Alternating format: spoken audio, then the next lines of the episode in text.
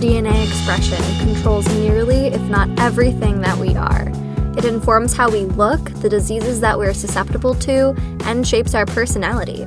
It even sets the bar for our risk of developing anxiety and depression. In recent years, the world has been hyper focused on discussing depression and determined to fight it to help people lead enjoyable lives.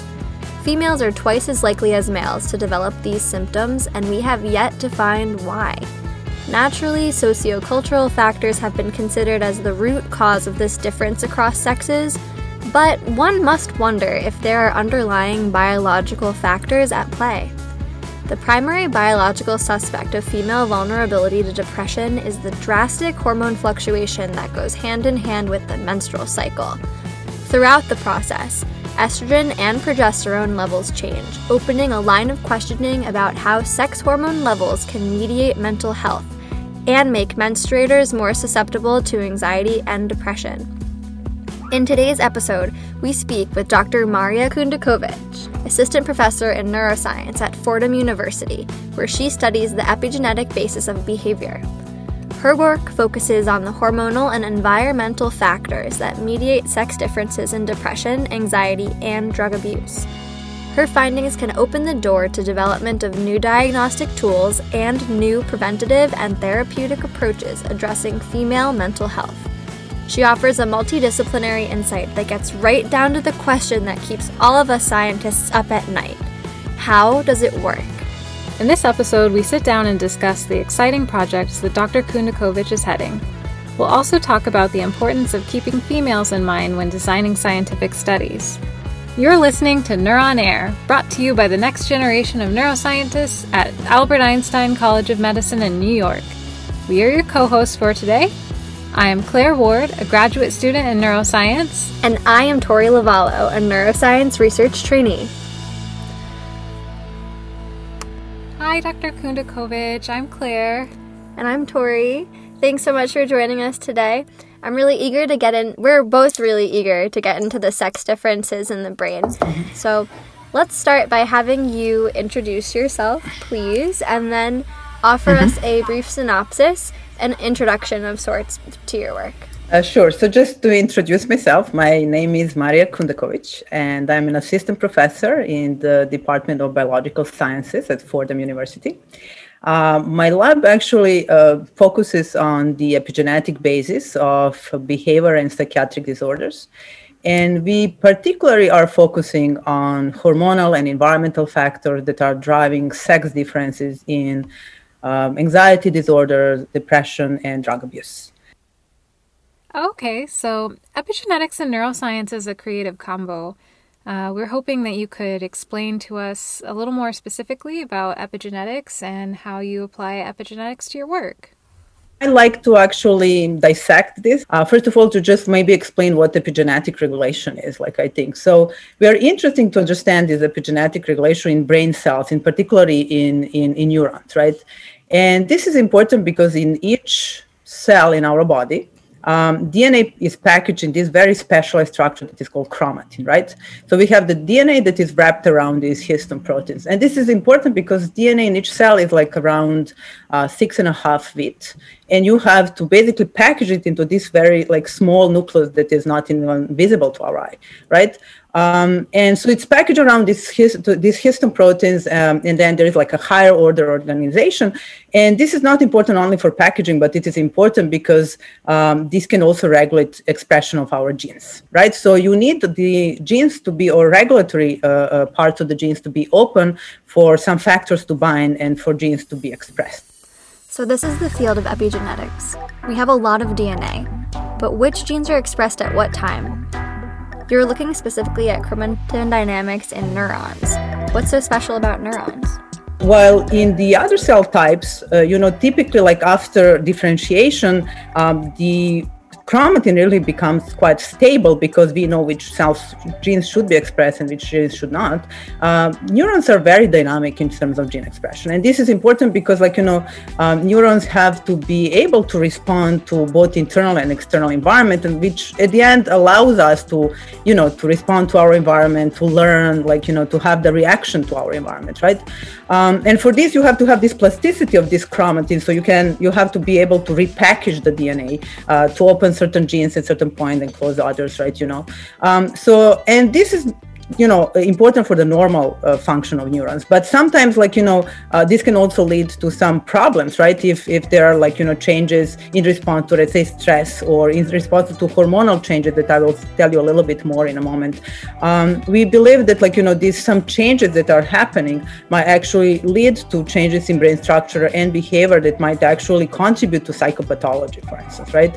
And this is something that we want to understand right? We want to understand how for instance hormonal changes particularly in, in females, or how early life stress, for instance, can lead to changes in this DNA packaging, right? And how this can change in expression, and as I said, contribute to these, um, you know, psychiatric disorders. Oh, okay. So hormonal changes could lead to changes in the epigenome. Um, could you tell us a little bit more about your research? Um, one of the project, like the project is actually the most currently most important. We just actually got the big NIH uh, grant for this.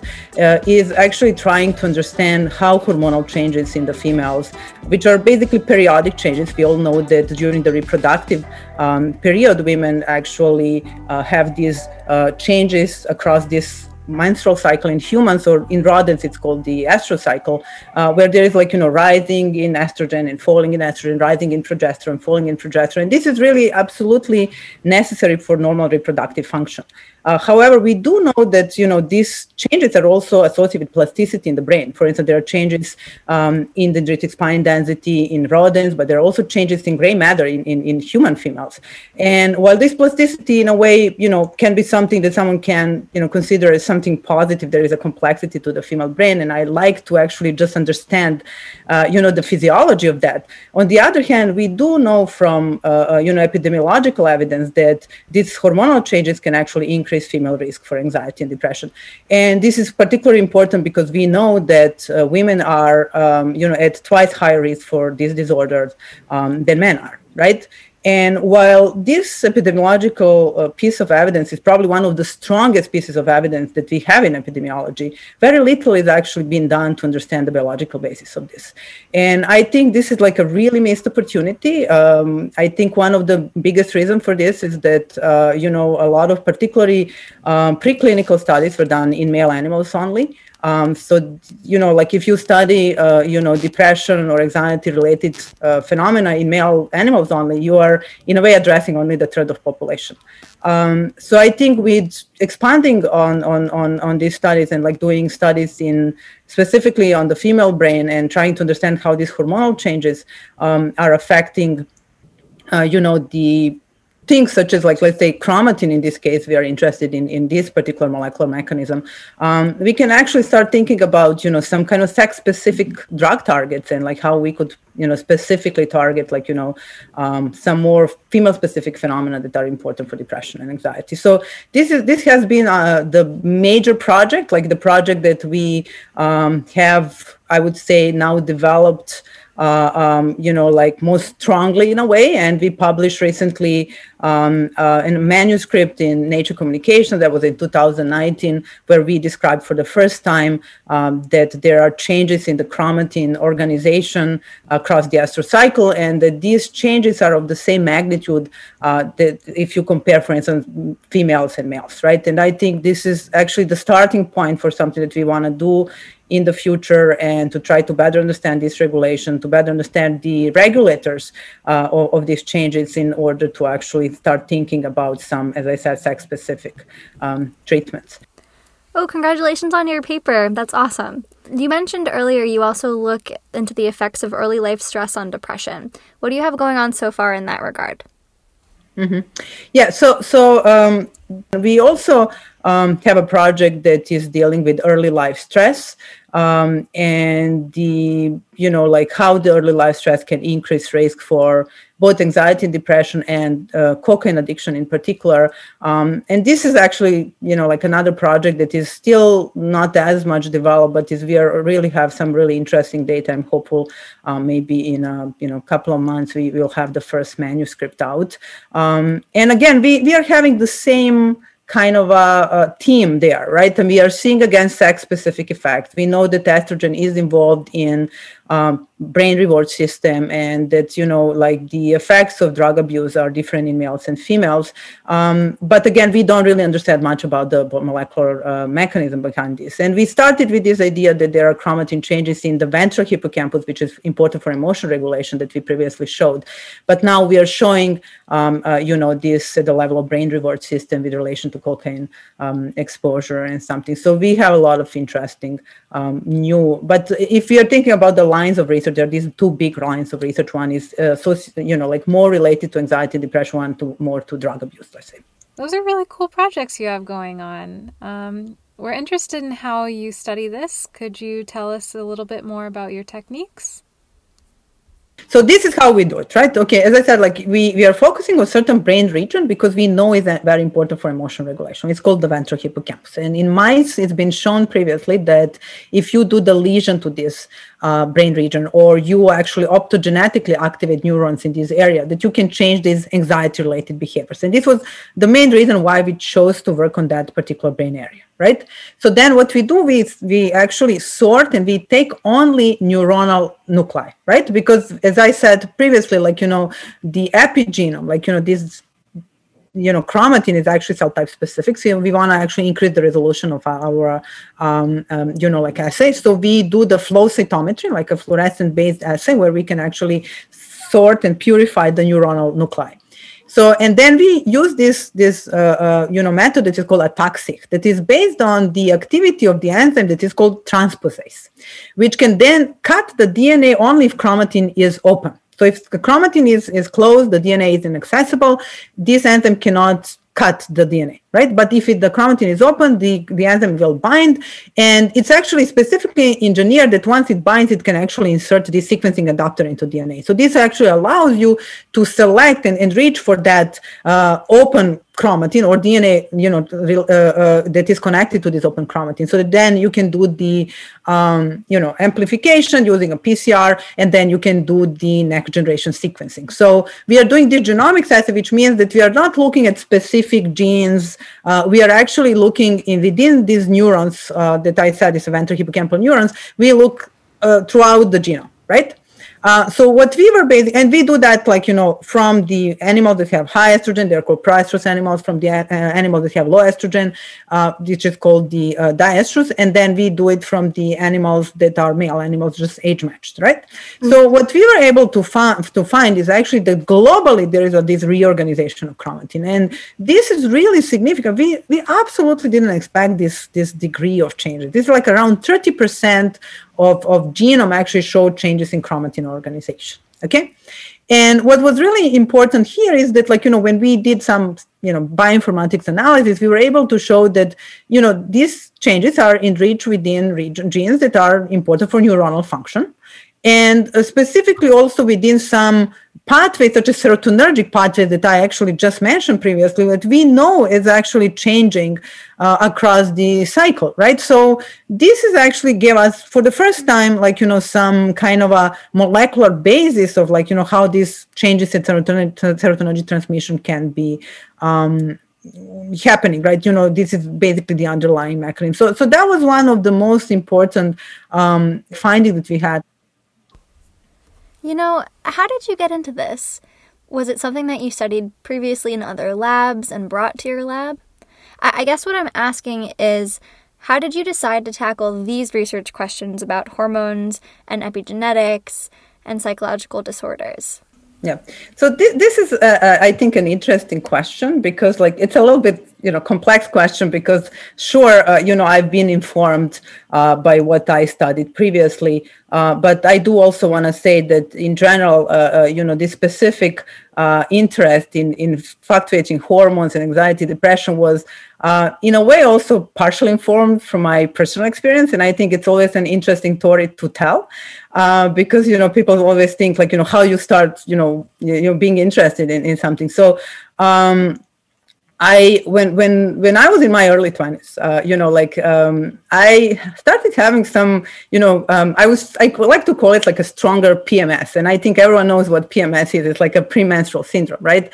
And honestly, like around two thirds of women actually have some sort of like a premenstrual syndrome, whether that's more physical, like bloating, like you know, breast tenderness.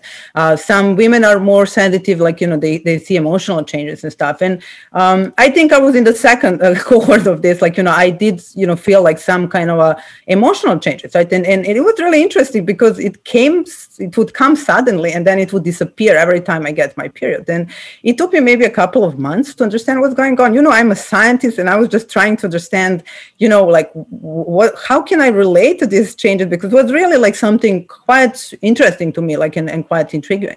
Um, so when i realized that this is actually related to my period then i did some kind of research and i realized that like you know there's really this drop in in sex hormone levels just before then. And i was i started thinking like you know if i have this feeling like you know how strong this is for instance in someone who has already who has some kind of predisposition you know genetic or some other factor that are contributing. Um, so this this actually interest started like you know from my own personal experience where i felt the drop in sex hormones can really have like an effect on the emotional well-being in a way. And it, this never really never affected me uh, to the point where uh, you know i couldn't you know go through my day or something. But it was obvious and and like i kind of had this this this thinking about like you know this is something that should be really understood right and the contribution to the uh, mental disorder should be understood. And it took then uh, uh you know and I, I, was like joking with with friends of mine like you know i have to research this pms like you know i have to do that like you know. But uh, uh, you know like it came to some point like you know that i started also looking into literature and i realized that like you know when people tell you um, that women are at twice a risk uh, compared to men no one really says, rarely people actually explain that this is not throughout life, right? That this is actually pretty much happening only during reproductive period, right? So if you compared boys and girls, um, their risk for depression and anxiety is pretty much the same, right? And they do develop depression, anxiety, maybe even nowadays even more than, than before. Um, and then if you look post-menopausal women, right, when they there are these very stable low estrogen or progesterone levels, um, the risk between postmenopausal women and men of the similar age is actually also very similar, right? So we are really seeing this jump an increase in female risk um, just around the first menarche when the you know girls get their first period when they, their hormones start fluctuating. And then this actually is quite stable two times higher risk throughout the reproductive period. And then during the perimenopause when you have really like even the bigger fluctuations um, you actually then start seeing even higher risk further jump in females right? Um, so this is actually something that when i looked at this evidence i was just like oh my god like you know this is this is like revelation for me Interesting. So you took this experience of having a stronger PMS and, in a way, turned studying how these fluctuations in hormones can lead to anxiety and depression into a whole career amazing. When I was at Columbia University, I was actually teaching um, the psychopharmacology class, and one lecture was on brain, uh, sex in the brain, and and, and I like, like you know kind of realized that, and I was like, this has to be you know understood, right? So it took you know it took me until I got my own lab to actually really study this, right? And uh, but you know then the technical part and like molecular basis of this actually came from my previous um, experience because like you know throughout my from the, my phd throughout like you know um, my final postdoc actually i was studying the uh, you know epigenetics of psychiatric disorders. And i have to say that like you know um, i i've been in this uh, uh you know like um, in, in this field from its inception, literally. Uh, when I started my PhD in, in 2003, um, there were literally five papers on neuroepigenetics. I know for you guys it's probably very uh, confusing even to hear that because you know everyone is now talking about epigenetics. People talk about mm-hmm. epigenetic inheritance across generation, trauma, inheritance, and stuff. And so nowadays people are accustomed to that. Um, but this idea that this could be dynamic, like like what we are seeing now, like in mind, this happens over like 24 or 48 hour period. Like, you know, it's a couple of days that we see these huge changes in chromatin. These people would think you are insane. So, neuroepigenetics was really at its inception when you started out. You were also at the forefront when it comes to research in female animals, right? This is like a whole new field that basically we are now opening, you know, because people are still thinking about sex differences in general, and not to mention all these like you know specific female specific dynamics. Because if you now also still gonna go and look into some really um, high profile papers, you will understand whenever there is like a first um, piece of evidence showing that there are you know chromatin changes in response to neural activity. This is primarily done in male brain only right? So this, what we are now showing is not only that there are sex differences, but that there is like a female-specific dynamism, which I feel like you know it's really something that actually shows this complexity and something um, that should be embraced rather than kind of ignored. Quick aside here, let's take a moment to talk about the recent NIH mandate for the use of both males and females in preclinical and basic research. In the early 1980s, there was increasing awareness about the lack of research in women's health, resulting in a push to include equal numbers of men and women in clinical studies that covered health issues that could affect both sexes. This is important because females may have different symptoms of disease, side effects to treatment, and overall risk than males. The standards were signed into law in the 1993 NIH Revitalization Act. The same standards of equal inclusion of sexes in clinical research was not extended to preclinical and basic science research until 2015 when the NIH formally mandated that sex as a biological variable is factored into research designs, analyses, and reporting as a condition for funding unless there's a strong justification for the use of just one sex. Um, and you know like this might not be very convenient you know for many people. Like you know when i talked with one colleague of mine he was saying what you're showing is inconvenient truth. You know what i mean? Because sometimes sometimes what we are showing is that if you are putting these two female groups together for instance what we are not typically doing like we are studying uh, things across the estrous cycle and i do want to you know like uh, uh, emphasize that we are studying this in mice right um, and mice have something that is called estrous cycle, which is similar to to, uh, to human um, menstrual cycle, but uh, is actually shorter. It's only four to five days. But the hormonal profiles are very similar. Like you have high estrogen, low estrogen, you have high progesterone, etc. So we take these two extreme groups, which are actually mimicking the follicular phase in humans and luteal phase in, in humans, and then we typically like you know compare them and then compare them to the the, the male brain. Uh, and I maybe should be also very um, specific. Like, you know, we look into ventral hippocampus that we know that is uh, very important for emotion regulation. And then we actually purify neurons because, you know, there are cell type specificity of the epigenome. So you want to actually be as cell type specific as possible. So when we isolate this neuron, we actually uh, compare two female groups with males. And, and again, like, you know, sometimes we just know if you put together these two female groups, you'll lose a lot. Like, you know, maybe um, sometimes like you know you are not going to even be able something to claim the sex difference because like you know once you put together these two female groups it's actually a lot of noise happening and like you know you know things cannot be really distinguished then. Hmm. So the male and female brain are actually dimorphic at the level of chromatin dynamics. And not only are there differences between males and females but also between proestrus and diestrous females do these epigenetic changes translate to any changes at the structural level? There is also one piece of data that people are shocked when they see that. And this is like, you know, this phenomenon where you see that dendritic spine density changes across the estrous cycle. So literally there is an increased dendritic spine density, density during the high estrogenic uh, you know, phase. And then, you know, there is a reduction of dendritic spine density uh, after this. So, and now when you start thinking about this, okay, so there is a structural change and then like you you you find the human papers like you know where they're showing that there are changes in the gray matter across the menstrual cycle it's like you have to understand that this is important. You know what i mean? Uh, and that we should think about that particularly if we want to understand sex differences and why um, there are some some changes. But regardless of this psychopathology, I, I, think just understanding this in general is, is, is super interesting and, and, important. And like, you know, this should be studied and understood only from this, you know, scientific point of view. I think it, it's quite interesting. And when you say how many individuals are menstruating, um, I was reading somewhere uh, where they said, like, you know, if women are constituting 50% of population, at least 50% of women are in the reproductive period, right? So it's a huge. Mm-hmm you know percentage of population that um, you know like we should be talking about and, and again i do want to say that i do want to be inclusive it's not only women it's all menstruating individuals basically right so hormone fluctuation can lead to increased risk for anxiety and depression uh, but not everyone who menstruates has the misfortune of being clinically depressed or having an anxiety disorder. What do you think helps turn this susceptibility into an actual disorder?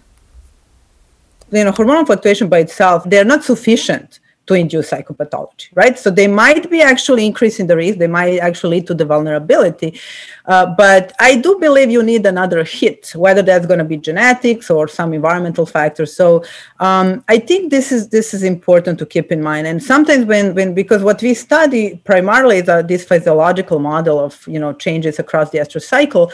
Um, sometimes what we are seeing is actually might be sort of like what I like to call priming uh, where there is there are some changes like you know that uh, for instance like if i look at the chromatin changes that we are seeing across the estrous cycle um, some changes lead to changes in gene expression as you would expect as a, some functional change there are a lot of changes in chromatin that we are seeing that are not necessarily translate to changes in gene expression.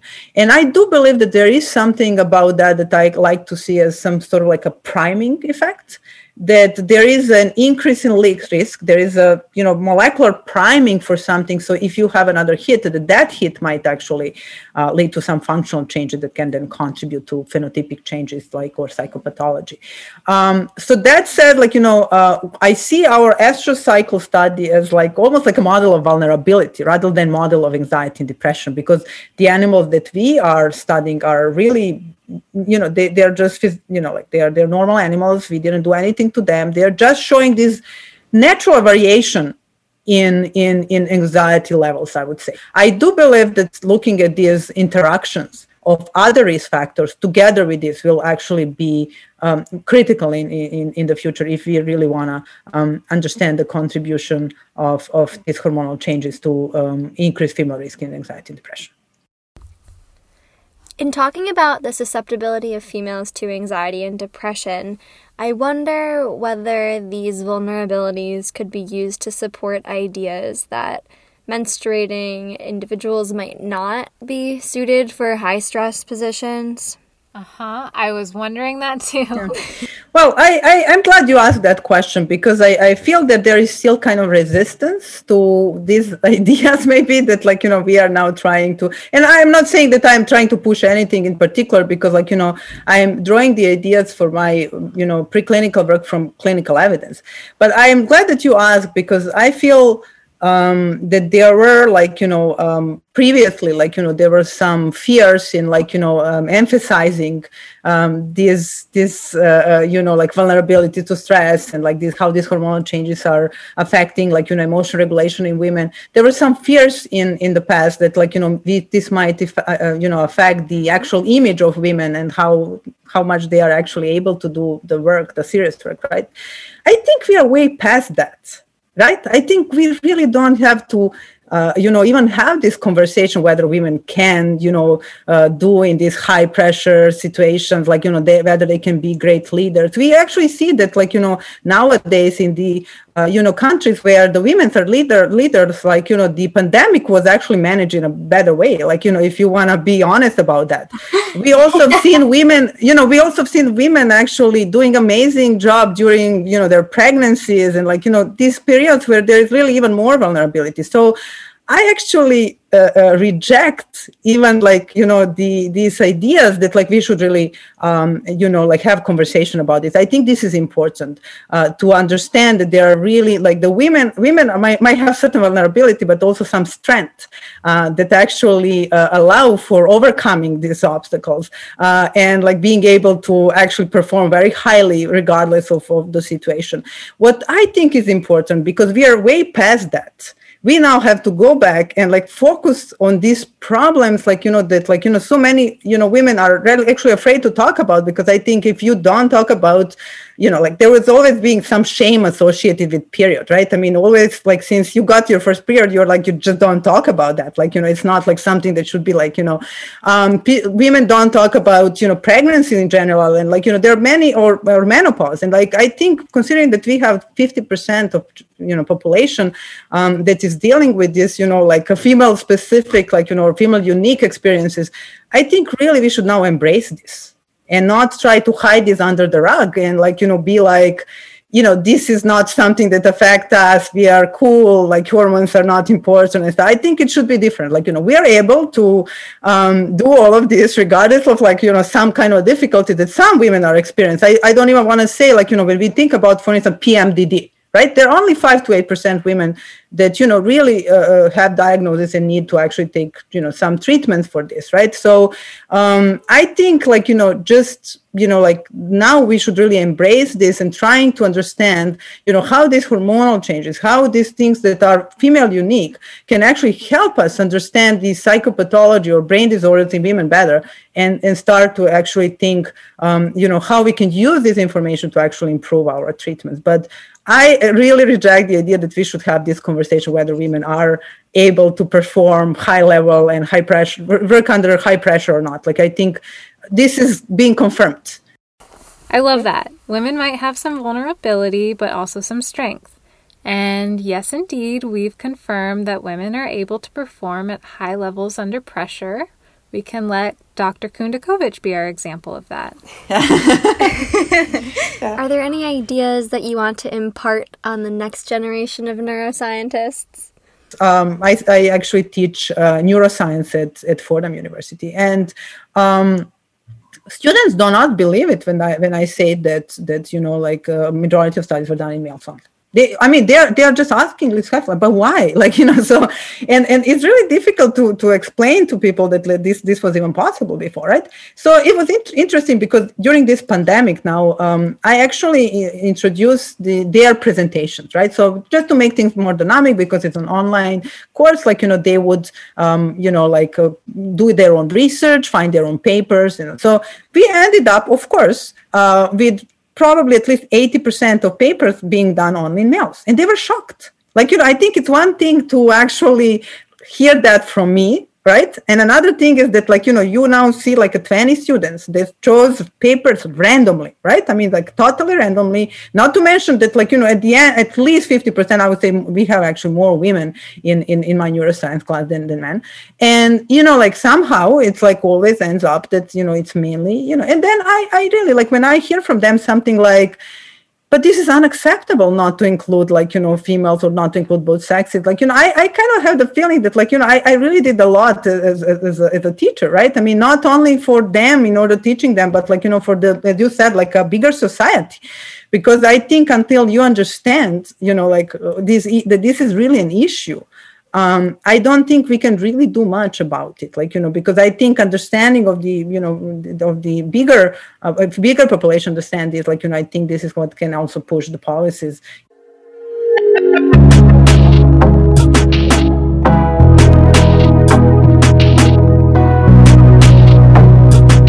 We've learned that females are at a two times greater risk than males for neuropsychiatric disorders such as anxiety and depression and that this risk corresponds to the onset of the menstrual cycle.